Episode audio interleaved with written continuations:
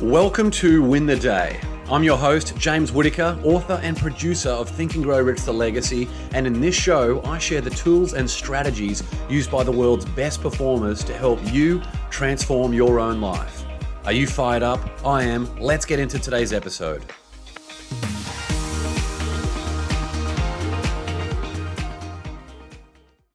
Welcome to episode 17, and today's episode is titled How to Get Promoted Lessons from a Chief Maker. What we're going to do in this episode, we're going to go through lessons that you can apply, not just for promotion in your career. We're not just going to talk about career advancement, we're going to talk about the correlation that your professional life has on your personal life and what you can do to make sure you're happy, fulfilled, and successful in those areas. The quote for today's episode comes from an unknown author and says, the only hell I'm afraid of is that when I die, the person I ended up as meets the person I could have been. Have you ever felt like you're stuck in a rut, either at home, in your career, or in your personal life? Recently, I had the opportunity to interview Greg Layton, aka the Chief Maker, who specializes in getting people out of a rut and into a life they enjoy. Now, Greg mostly does this through his work in the corporate world, but as you'll see, there is an enormous but misunderstood correlation between your professional life and your personal life. Now, Greg is a one on one coach to some of the most leading CEOs on the planet. We're talking about people at the helm of multi billion dollar companies. But he also sits on the boards of nonprofits and associations, companies like Bravehearts, it's very, very dear to mine and Greg's heart as well. And he specializes in taking middle level managers into turning them into C level executives. So I can't think of anyone better to talk about the lessons that we're going to go through in this episode. So here we are. We're going to present nine lessons that you can use for life, for family, for business and your career from Greg Layton. And if you've wondered how to get a promotion, as I'm sure all of us have at one stage or another, you're in the right place. All right, lesson number one do something beyond what you think is possible to see how it changes your life. Some of the most impactful moments in Greg's life came after he did something beyond what he thought was possible. Now, Greg has spent time in China living with Shaolin monks. He's run ultra marathons on two continents. He uh, did an ultra marathon through the Gobi Desert in Asia, and he did another ultra marathon through the Atacama Desert in South America. Now, if you don't know what an ultra marathon is, the distances for that it's 160 miles or 260 kilometers. Uh, that are basically a running race that's spread over five days. So quite an enormous physical and I'm sure a mental battle as well. Now, you might be thinking, well, that's all right for Greg. Maybe he was a bit of a guru runner beforehand. Well, that's simply not the case. Greg had only run six miles or 10Ks before he had registered for his very first ultra marathon. But setting a goal so far beyond what he thought was possible helped him put his own potential into perspective. Greg told me, you find out you're capable of a hell of a lot more than you give yourself credit for. Now, most of us follow that same routine, and as a result of following that same routine, we stay in an ever shrinking comfort zone. But to give yourself bulletproof confidence, Greg recommends doing something well beyond what you think is possible. Number two, excellence is a study of pressure and time. Now, there are very few short term endeavors that have any meaningful impact on our life. Most of the big ticket items, such as family, career, and health, these are long term pursuits, meaning we are susceptible to the ebbs and flows when life inevitably gets in the way, as it does for all of us. Now, to greatly simplify this complexity, and you'll probably quickly discovering that adding uh, simplicity to complexity is one of Greg's superpowers. Greg mentioned a quote from the Shawshank Redemption. He said, Geology is the study of pressure and time. That's all it takes, really pressure and time. Now, if you want to be successful, irrespective of what area that is, you need to focus on consistent action aimed at a clear direction. If you do that, excellence is assured. Number three, focus on something instead of everything.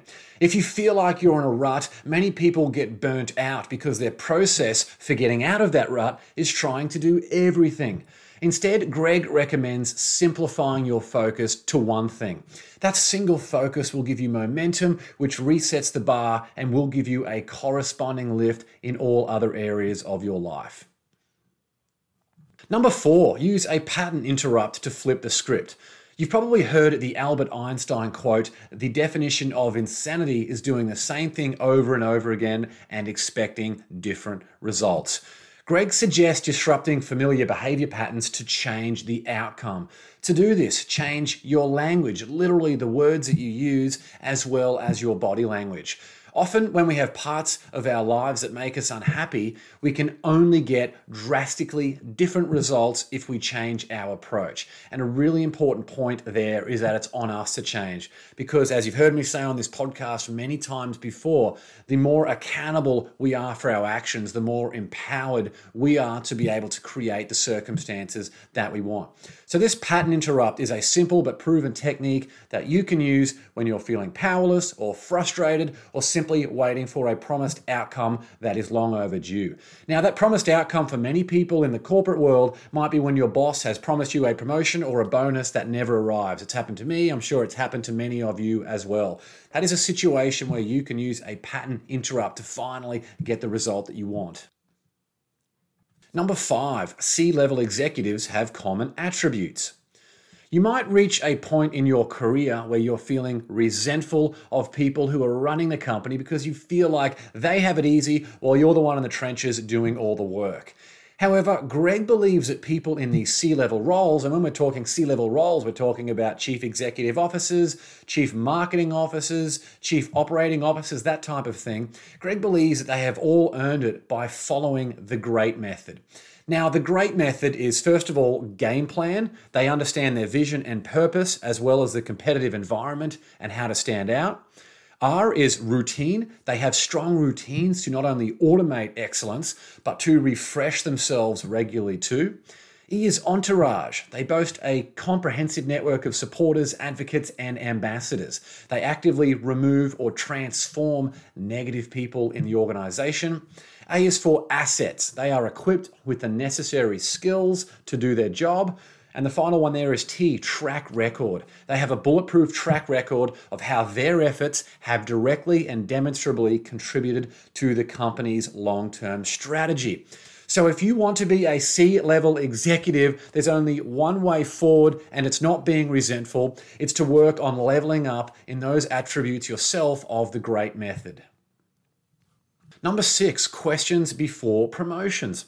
Now, we all want to know how to get a promotion, but Greg suggests that focusing on climbing the ladder isn't always the best approach. Instead, before seeking a promotion, ask yourself two simple questions. First, do you like your job? If not, the answer might be to go horizontal to a different department in the same company or to a different company altogether, rather than trying to climb that ladder of the place where you currently are.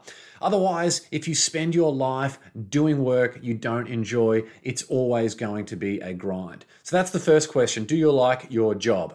The second question is Are you good at your job? Are you technically and tactically good at what you do? If you're not sure, observe how often people come to you for advice while also looking at your performance to date relative to others in the market. Greg also shared his formula on how to get promoted faster. He said that promotion speed equals your track record to the power of your network. Promotion speed equals your track record to the power of your network. Now, if you have a strong track record but a, a, weak network, you need to work on building up your relationships. And if you have a strong network but not the track record, you need to work on your skills and actively seeking out more responsibility in your current role. One thing most people ignore is the fact that your boss is actually your number one customer. Your boss is your number one customer. Always go the extra mile to make them your biggest ambassador. If you serve your boss and their peers enough, a folklore will start to build about how good you are. Then you will be given an opportunity. And when that opportunity arises, you need to knock it out of the park. Because once you get that first taste of responsibility, that's your opportunity to really prove that you're worthy for the role. If you find yourself getting overlooked for promotions, you need to ask yourself why.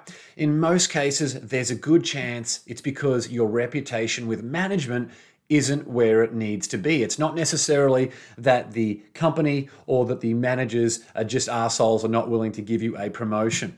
Now, Greg said people get promoted when everyone's raving about you. If they're not raving about you, you can't expect a promotion. So that's where you need to not just blindly seek promotion, you need to ask yourself the right questions first and also remember that formula for promotion speed that will enable you to figure out whether or not you need to level up in building relationships or building up your track record. So that's number six. Number seven, work happiness leads to home happiness. You might have been in a job before that contributed to huge amounts of stress in your life, so much so that your personal relationships suffered as well. I've certainly been in that position before, and you might even be in a position like that right now. Greg mentioned that those who report feeling stressed or unhappy in their work generally have strained relationships at home as well. In contrast, those who are thriving at work and in a job they love are generally thriving in their personal life too. That reason alone might make it worthwhile to take steps to improve your job satisfaction and look at career advancement. Number eight, change your state, change your outcome. If you're going to make a significant decision about your life, don't do it out of fear and don't do it out of anger. Instead, make sure you're in flow when you're in your absolute best and most resourceful state before you make that decision. As a result, the outcome will be significantly better. Now, while we all feel the same urges, acting on that impulse has been the undoing of many promising careers. Do what you can to get into flow. I've written about this before as well. Sometimes what most people try and do is run harder on the treadmill and try and do everything at once, when simply detaching yourself from that environment, getting outdoors, doing an activity that you love, getting back to nature, that can be an essential first step in this process. Next, think about the bigger picture. What is it that you want from the rest of your life? And then seek the counsel of trusted friends. Only then will you be in a state to make a decision that aligns with who you are and where you want to be long term. Number nine, leave the planet net positive. A lot of stress and frustration comes from making it about ourselves. But what we should be thinking about is leaving our family, our friends, our work colleagues, and the whole world better, better off as a result of being in our presence and from our kindness and from our contributions. This is a simple focus that all of us can think about every single day. So remember to leave the planet net positive. I hope those nine lessons were as impactful for you as they have been for me. If you want to go and check out the full interview that I did with Greg, it goes for about an hour and 10 minutes. It's available in the Win the Day group on Facebook. Just click the link in the show notes or on the screen below if you're watching on YouTube, and you will be able to access that full interview. And if you want a special bonus, you can go and get a free copy of Greg Layton's best selling book, The Chief Maker. The link for that will also be in the show notes as well. That's it for episode 17. Remember to get out there and win the day. Until next time, onwards and upwards always.